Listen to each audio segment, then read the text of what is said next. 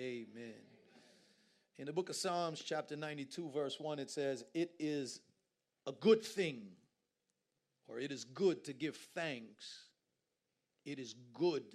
It's a good thing to give thanks to the Lord and to sing praises to your name, O Most High God. That's what the K J V version says. It's a good thing to give thanks. The psalmist understood this. And he knows that you don't give to God something that doesn't cost you anything. One time he went to get a piece of property for the Lord, and the man said, "You the king, I'm just going to give it to you." He said, no, no, no. Tell me what it costs, because I will never give to God something that doesn't cost me anything. How many of you know giving thanks is not just merely the saying of words, but it comes from a place where it costs you something? Y'all ain't saying nothing to me today. And the Bible says that when you enter into the presence of the Lord, that there is a way in which you enter into it. A lot of people come to church, but they're not in the presence of God. People think once they walk in church, they're in the presence of God. You could be around the presence of God, but not in it. Hallelujah. For there is a way in which the Bible tells you that you can enter into the presence of God. And it says, enter into his presence with thanksgiving. Thanks, giving thanks. Let's, let's, let's do some rap skills here. Thanksgiving, flip it backwards. Enter his presence with giving of something. And for you to really understand that, there's another verse in the Bible that says this, and we often use it to, you know, kind of self-center the gospel around us.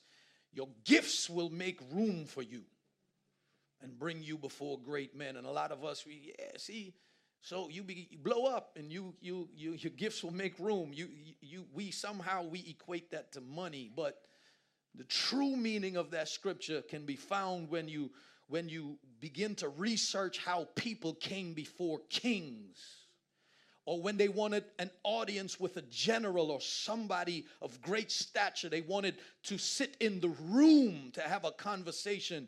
They just couldn't come empty-handed. And the level of the gift would determine the amount of audience you get. So you never came before a king empty-handed. Come on, somebody. And the Bible says when you come before the king, the truth is there's not a thing that you can give to him that can impress him. Not your status, not your degrees, not your cars, not your house, not anything you've ever attained. Because anything you've ever attained, when you begin to examine it, you only got it because of him. So the only thing you can really give to him is and the more grateful you are is the more you get an audience with God. People who don't got gratitude, you probably don't have a relationship with God. There was a woman in the Bible who came at a banquet where Jesus was. The man who invited him to the banquet did not give him any water to wash his feet, did not greet him with a kiss as it was in the custom, did not even do any of the normal things. But there came a woman who broke into the middle of it and washed his feet with her hair, with her tears, and did not leave his side. And they were sitting over there. Does he even know what type of woman he she is? And, and they're going on, carrying on about this woman. And Jesus broke the whole thing up and said, the reason why she is doing this, because when I entered, you did nothing for me. You, you like the presence of me being present, but you don't like me. You, you like when I'm around, but you don't really like me. You like the look of me. You like the look of me being present because it adds to your guest list. Look, Jesus is on the guest list. We've even got Jesus, but that ain't what I'm here for. This woman, on the other hand, she understood understands who I was, because the Bible says she was forgiven of much. And when you're forgiven of much, you love different. The problem is they didn't realize what God had did for them. But she did. I wonder if there's anybody in the house today who knows what God brought you out of. If it had not been for God, where would you have been today? Come on, that ain't a cliche question, but I really want you to think about that. If it wasn't for God, if it wasn't for the Word of God, where would you have been today? He's a keeper. And so when you enter into the presence of the Lord, the Lord says, come with thanksgiving. You see, the thing is, for the believer, we got a God who is always working for us.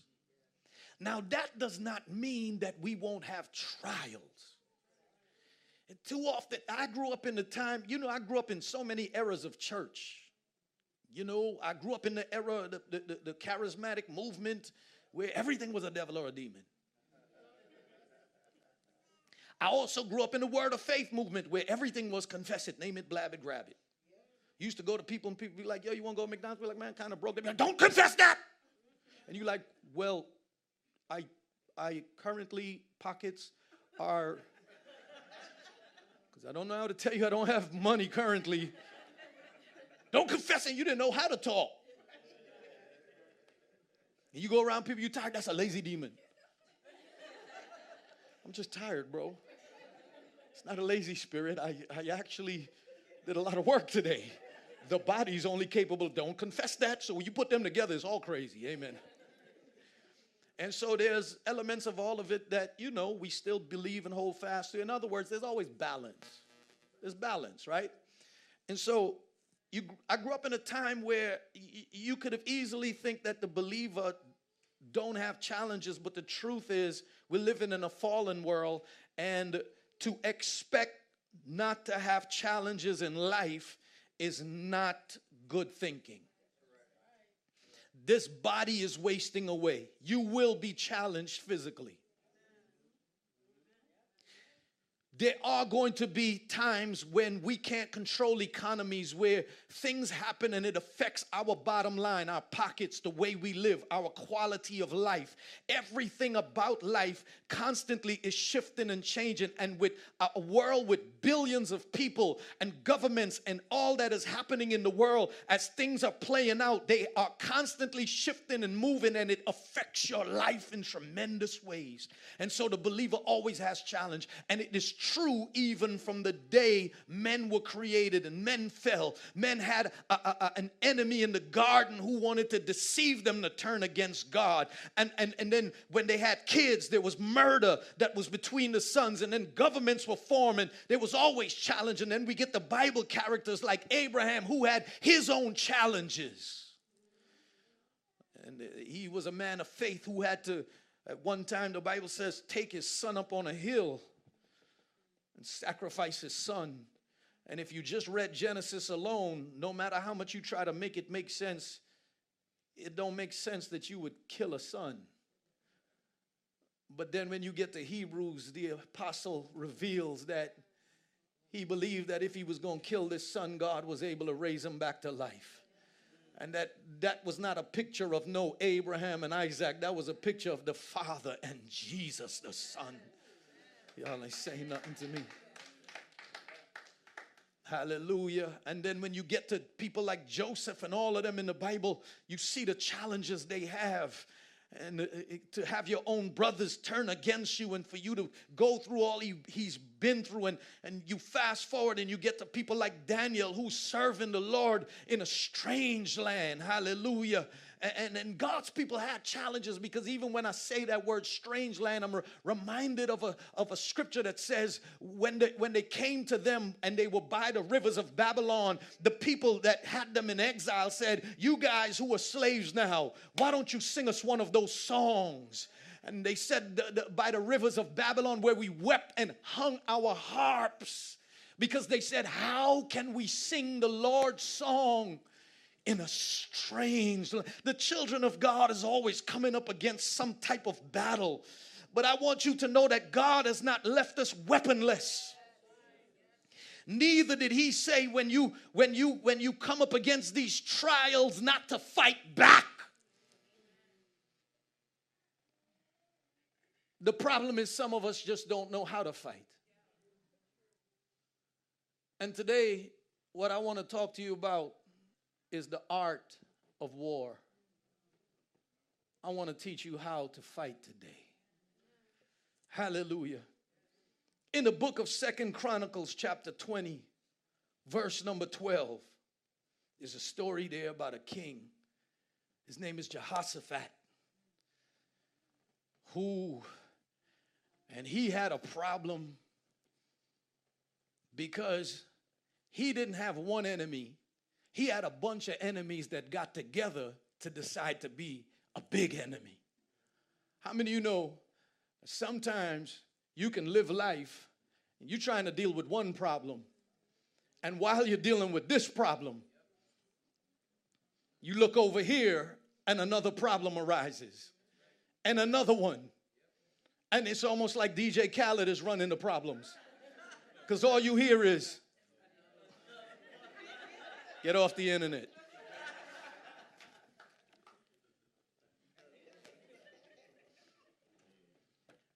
I mean, you were trying to fix singleness, then you got married. I'll come out of that. I'll leave that alone.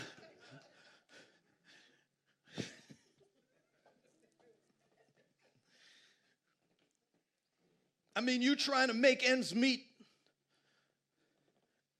And when you finally are seeing your way out of debt, here comes something else.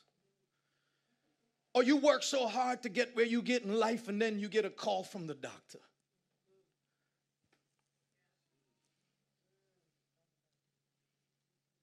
Or, or you, what you dreamed of building this family, and then the person that you built the family with look at you in the face and say, I don't want to be with you anymore. And you say, what? What'd you say? That's how you fix marriage. That was a joke.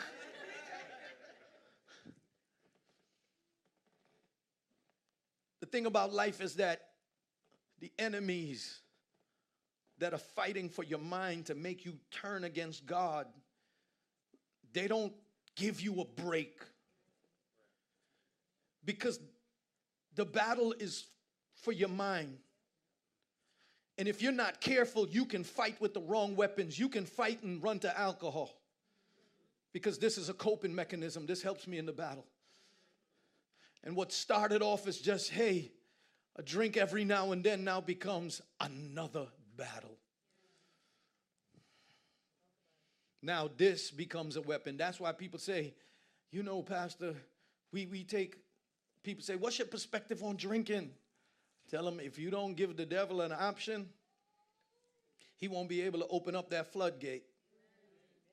We just keep a little, you know, we take a little for the stomach's sake. The enemy just need that one moment of depression, and what becomes for the stomach's sake becomes for the mind's sake, and what becomes for the mind's sake becomes normalcy in your life. And that's how he works. And if you're not careful, you could fight with other weapons. Some men are frustrated, women are frustrated, and they turn to other mechanisms to fulfill the joy that they're lacking in their marriage, because what you fail to realize is that marriage is not the thing that brings you ultimate joy. It is Jesus. I say this over and over again. I couldn't make myself happy. How in the world am I going to expect another person to do it? You don't make me happy anymore. What I'm saying is, you don't fit the box I need you to fit. Because you're a whole person, and I'm starting to realize that, and you don't fit and do what I want you to do, how I want you to do it, when I want them, be everything I need you to be, you don't make me happy anymore. They never made you happy. Joy comes from the Lord. Hallelujah. Y'all hear what I'm saying? And so, so what I'm saying to you is, if you're not careful, you can turn to things, and even in a marriage, you can, you're there at the job and while having coffee, Susie comes and says, "Would you like me to get you some coffee, Rich?" The blood of Jesus, Susie. Get your hands off me, Satan. And Susie makes you feel young again.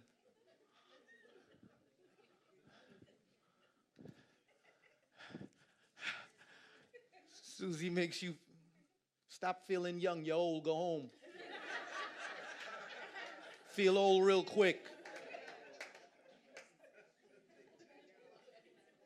Susie come around, "Hey, you want to go to the gym with me?" "No, I exercise in the crib. I watch YouTube. That's how I exercise, Susie." If anybody here name is Susie, I ain't talking about you, all right? But if you're not careful, you can start to fight your battle, and what you think you actually win in your battle. You know how many people come to me and say, "You know, I just reached a stage in my life where all about me." You see all these stupid memes on the internet. It's got to be me time. There's never going to be such a thing as me time in this world. This world moves too fast. And the ones who win is the one who's able to take it as it comes and remain strong in the Lord. Right here. What, what we mean by me time is I'm going to be absolutely selfish now and cut everybody off that's connected to me.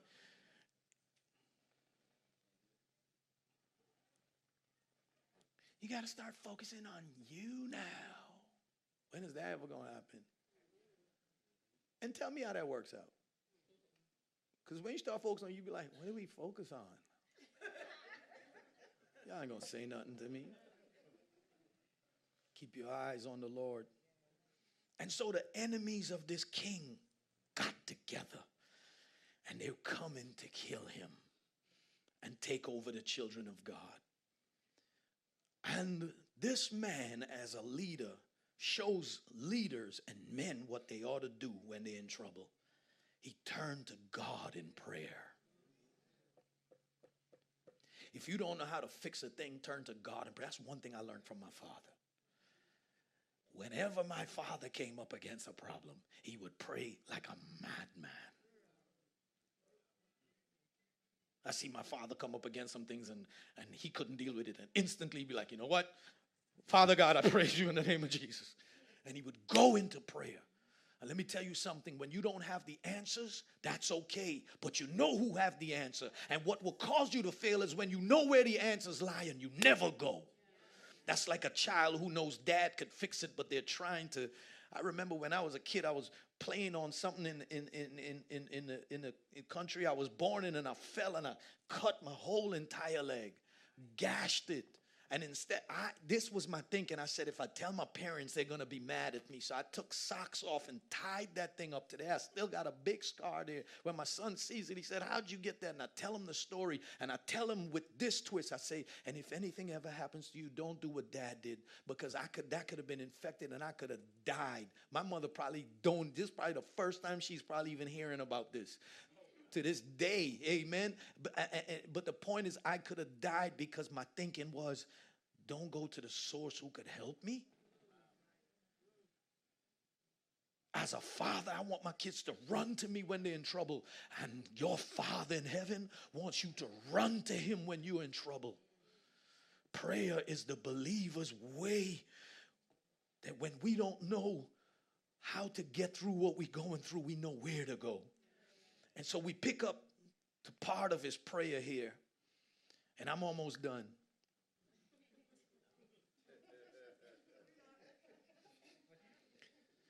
Our God, you will, you, will you not judge them? For we have no power to face this vast army that is attacking us. That's some real prayer. Amen. We do not know what to do. but our eyes are on you. And this is a point I want to make today. It's, it's probably my second point, but I'm going to put it as my first one. Trust is not blind. Trust is actually keeping your eyes on God. I'm going to say that again so you get that. Trust is not blind. Trust is actually putting your eyes in a different place. So sometimes life is so dark and you don't see what's ahead, and that's okay. But now it's time to look to what God has to say. And look at what he says. He says that, will you not judge them? Will you not Uh, uh, uh, uh, help us against this vast army attacking us? We do not know what to do, but our eyes are on you. In other words, faith sometimes is blind, but you need to take your eyes and put it on the one whose eyes can actually see what's behind everything that's coming up against you. And you see different. Amen. And he begins to say, uh, uh, uh, when we read on, he said, all the men of Judah with their wives and children and little ones stood there before the Lord. And then the Spirit of the Lord came on Jahaziel, son of Zechariah, son of Benaiah, son of Jael, son of Mat- Mat- Mataniah, the Levite, the descendant of Asaph. And he stood up. When the Spirit of God comes upon you, thank God that his Spirit still falls on people. And the Spirit of God fall on Jahaziel. And he stood up in the middle of all the fear and all the torment, and he begun to speak. He said, listen, King Jehoshaphat, and all who live in Judah and Jerusalem, this is what the Lord says to you. Do not be afraid or discouraged because of this vast army, for the battle is not yours, but it is the... And the Spirit of God fell on Jahaziel.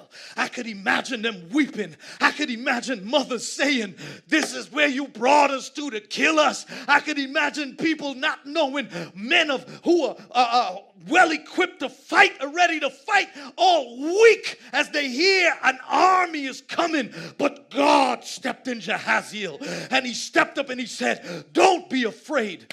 Don't be discouraged. That's what we need in twenty twenty-two. We need men and women who the Spirit of God will fall on. And in all of the fear-mongering, all of the torment, they will say, do not be afraid, for the battle is not yours. It's the Lord's. Oh, that men would do that in their family. When the enemy comes in like a flood in your house, you grab your wife's hand. Even if you and her are fighting, you say, and when you grab her hand and she slap you, say, it's okay, I'll fight over here. The battle is not ours. It's the Lord. And everything the enemy is trying, we will win. Oh, oh I don't got no faith in this house. Hallelujah. The people of God. Hallelujah. Let me let you know, we ain't never going to lose. Hallelujah. This man stood up in the congregation and said, the battle is the Lord's. He said, tomorrow march down against them. They will be climbing up by the pass of Ziz, and you will find them at the end of the gorge in the desert of Jeruel. Jeruel. What you doing there, bro? You will not have to, you will not have to fight this battle. Can you imagine what they're thinking? I won't have to fight the battle. But you're asking me to march too.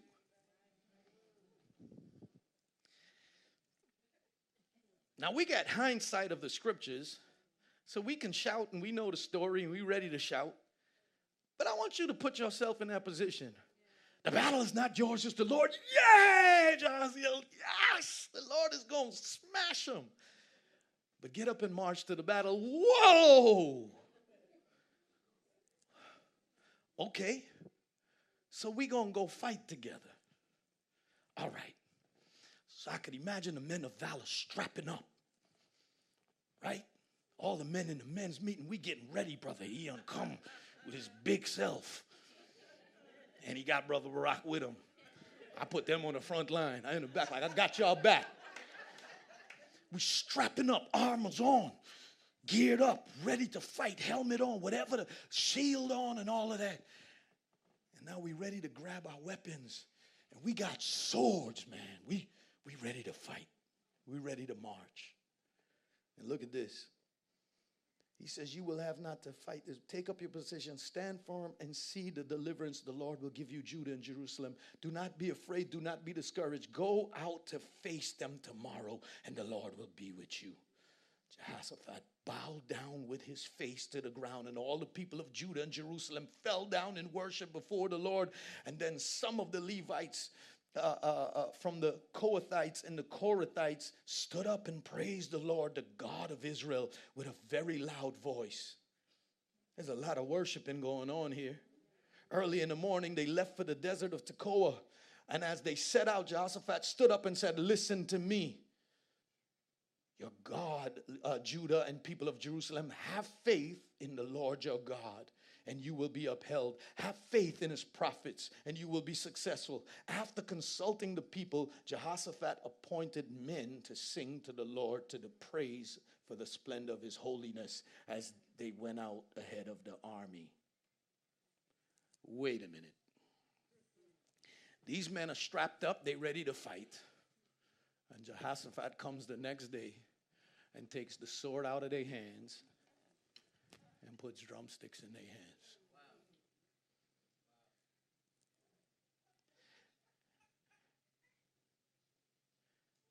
And says, this is how we gonna fight.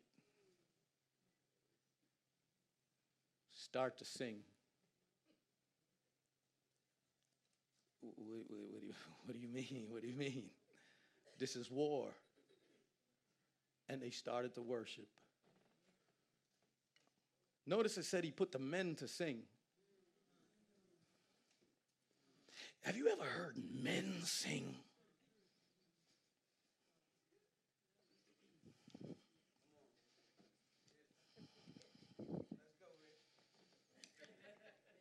You know, usually women got the nice. Y'all remember earlier when I said men make noise? It's something about when men begin to sing. And I, I, I just can't imagine they worship weak. I, I got to imagine that this singing, it, it kind of reminds me when the Marines are marching and they start saying their chants.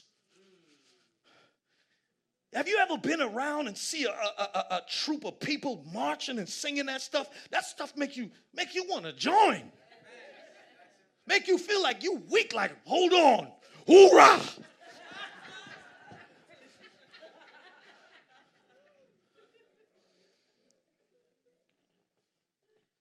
And the Lord took the weapons that they think they need to fight with and said, no, we fight different.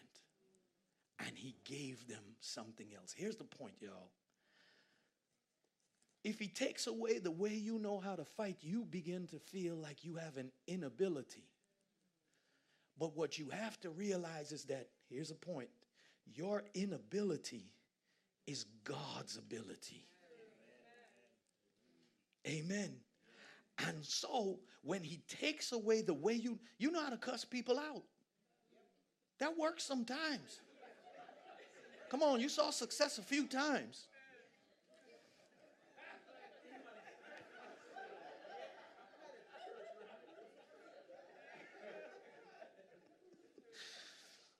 But around the third time, somebody was better than you at doing it.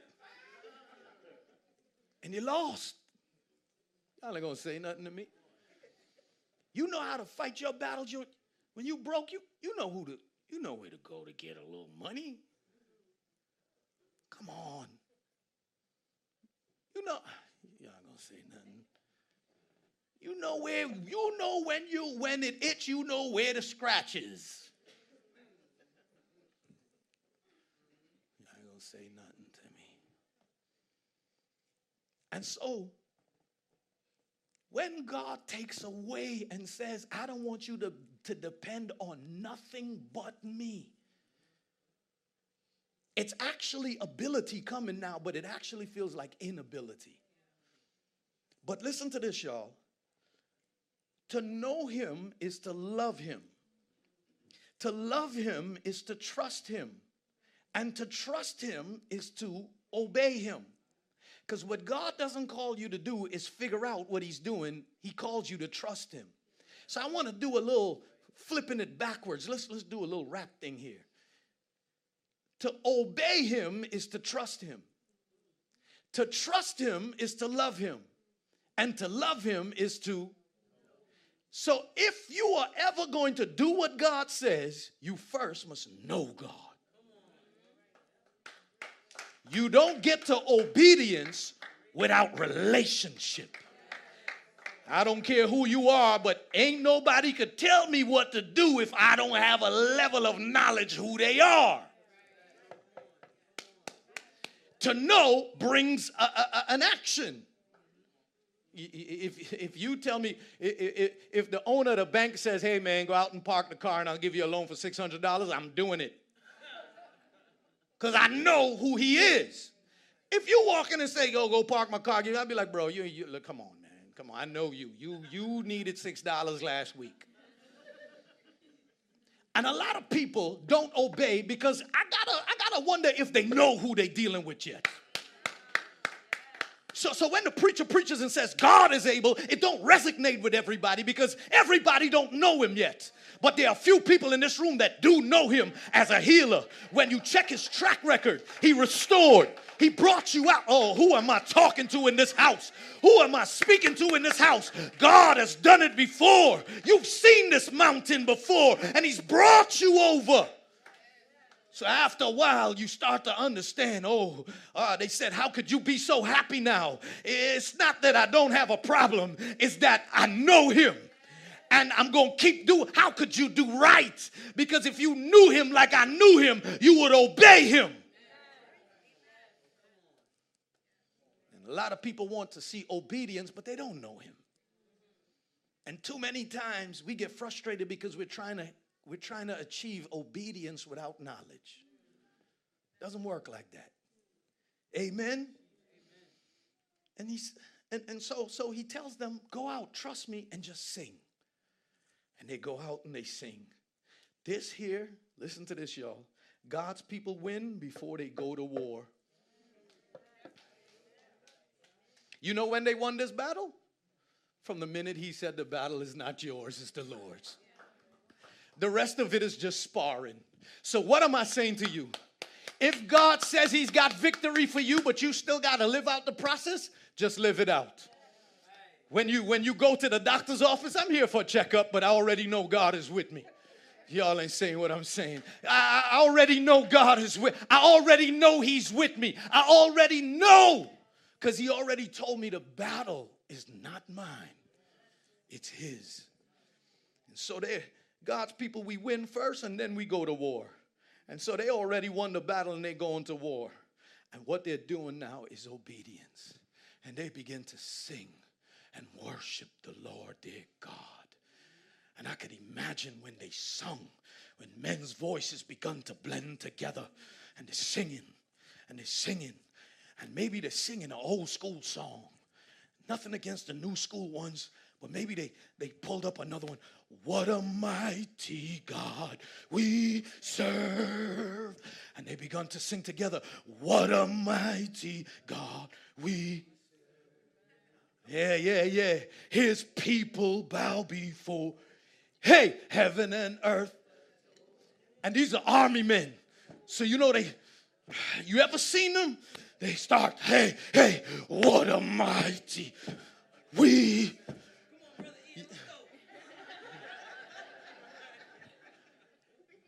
Singing.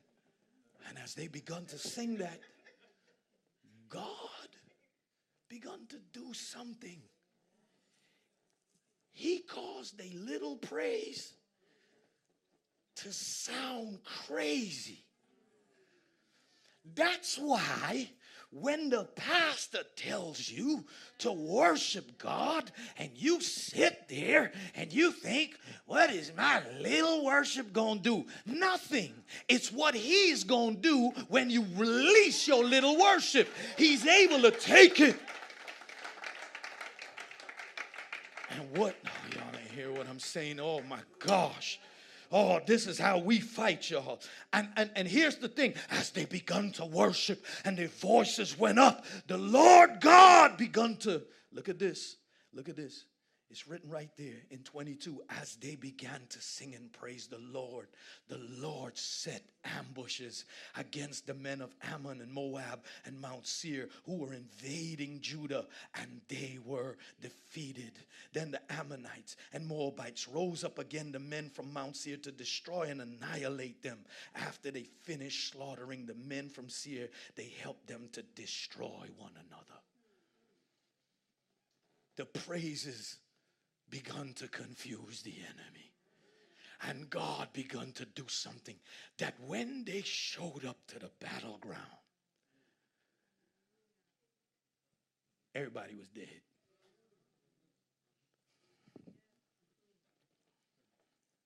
Now, I'm getting ready to finish this, y'all. The sacrifice of praise brings God's work of deliverance. Notice I say it's a sacrifice because you don't just automatically begin to worship and trust God. You must go through some things with him to know him. You know, God is not a pyramid scheme. You don't come to church, get saved, listen to two T D Jakes, two Mike Todds, a couple of John MacArthur's, two John Pipers, and boom, I got it. There are days when those preachers won't be able to preach you out of what God is going to put you through. And you'll realize that the words of men at their best attempt fail, that you're going to need his spirit himself. You ever get to a place where you didn't even want to hear a preacher? You just said, God, it's like Hannah when she went before the Lord. She said, and her husband came to her. Her husband said, Hannah, am I not good enough?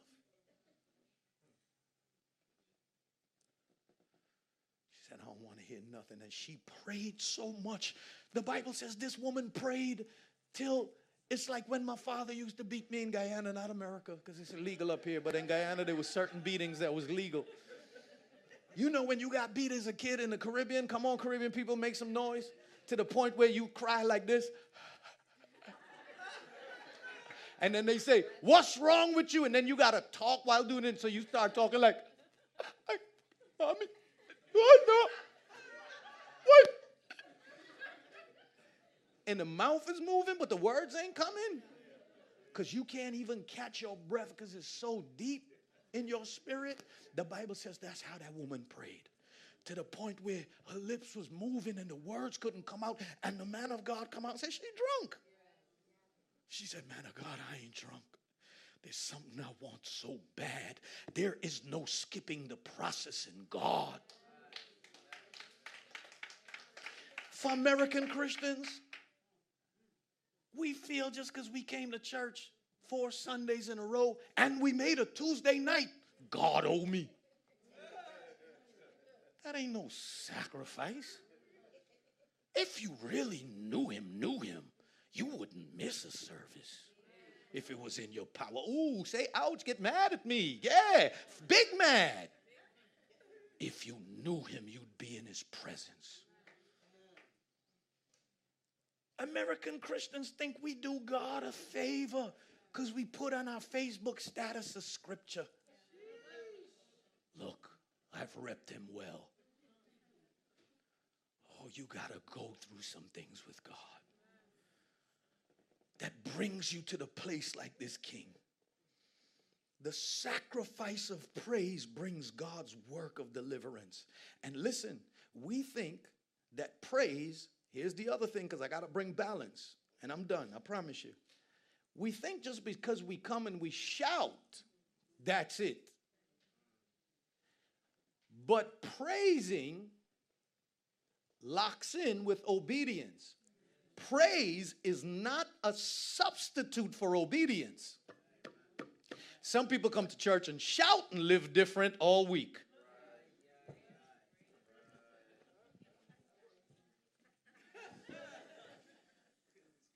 We think because we, this is my song. Christ is my firm foundation, the rock on which winds came, winds blew. My house is built on love. You go in the car, what's Charlemagne saying?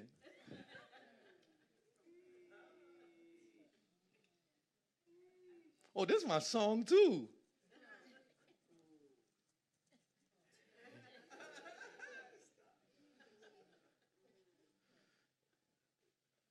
Netflix got on. When you want God, there's certain things you cut off because they bring another voice that ain't his. And so people think because they came and they sang a nice Maverick City song, praise is not a substitute for obedience. They could have said, God, we don't really got to go to the battle. Just let us stay back here and not sing. You already said the battle is yours. But God says, no, be obedient and go. Go worship. Go worship and let them know who's going to win this battle.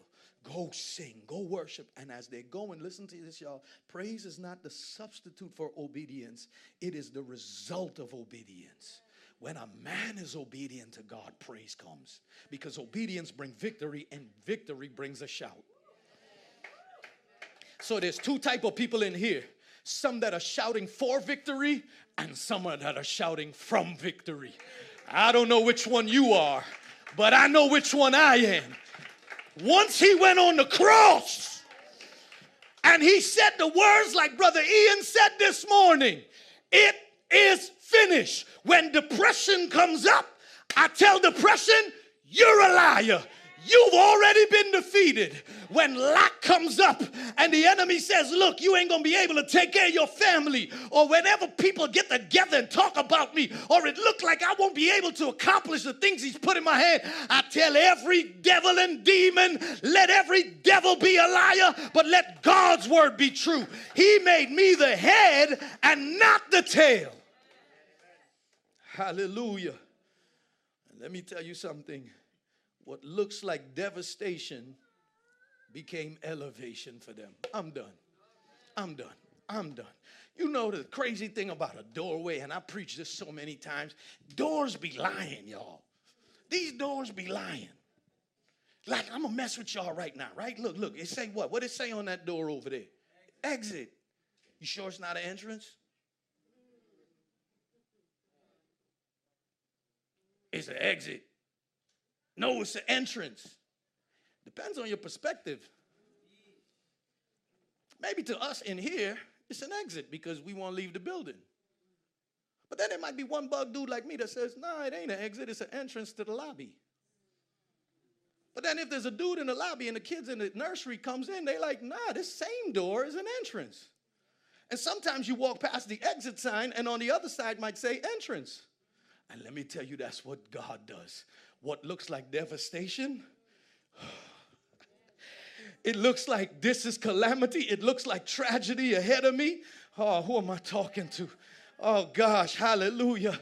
Thank you, God, for twenty twenty-two. Thank you for twenty twenty-one. Thank you, God. Oh, what looked like a pandemic for some people was God's way of bringing you through so much that it looked like it was going to devastate you. What looked like a tough year, God has kept you this far. And some of you might be facing something right now that looks like devastation. I promise you that when you go through the door, you're going to look back up at the sign and see elevation. The Bible says that when they showed up to that battle, that they begun to see the spoils of the enemy.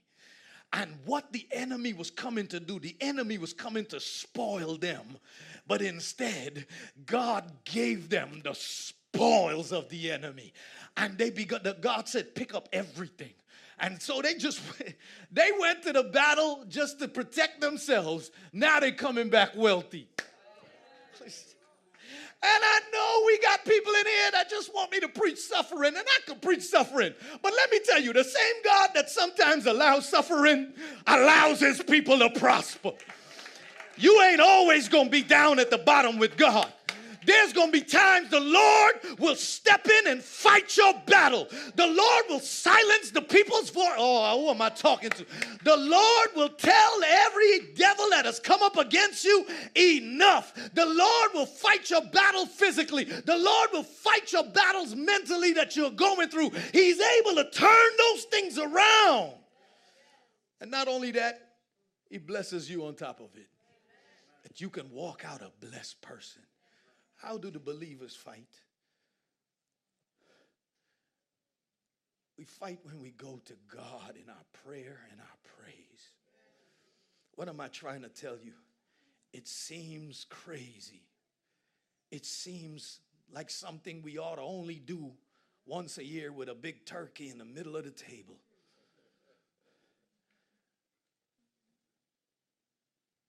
But if you're in the kingdom and you've already been to war, this is a constant weapon that you use. This is something that is normal to you. The normalcy of praise in my life. The normalcy of speaking different when things come up against me. And you can only do that when you know him. Do you know that this same king, when you read the rest of the chapter,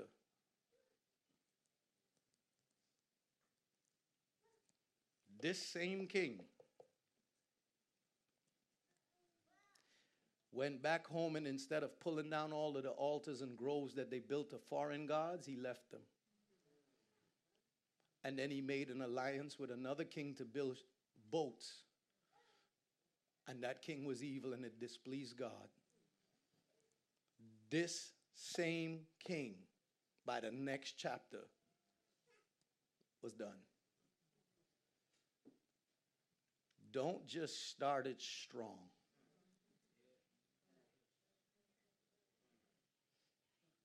Oh, you were, you were loving God at your teenagers.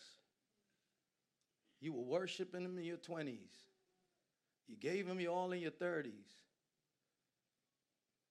You think in your forties now it's you time?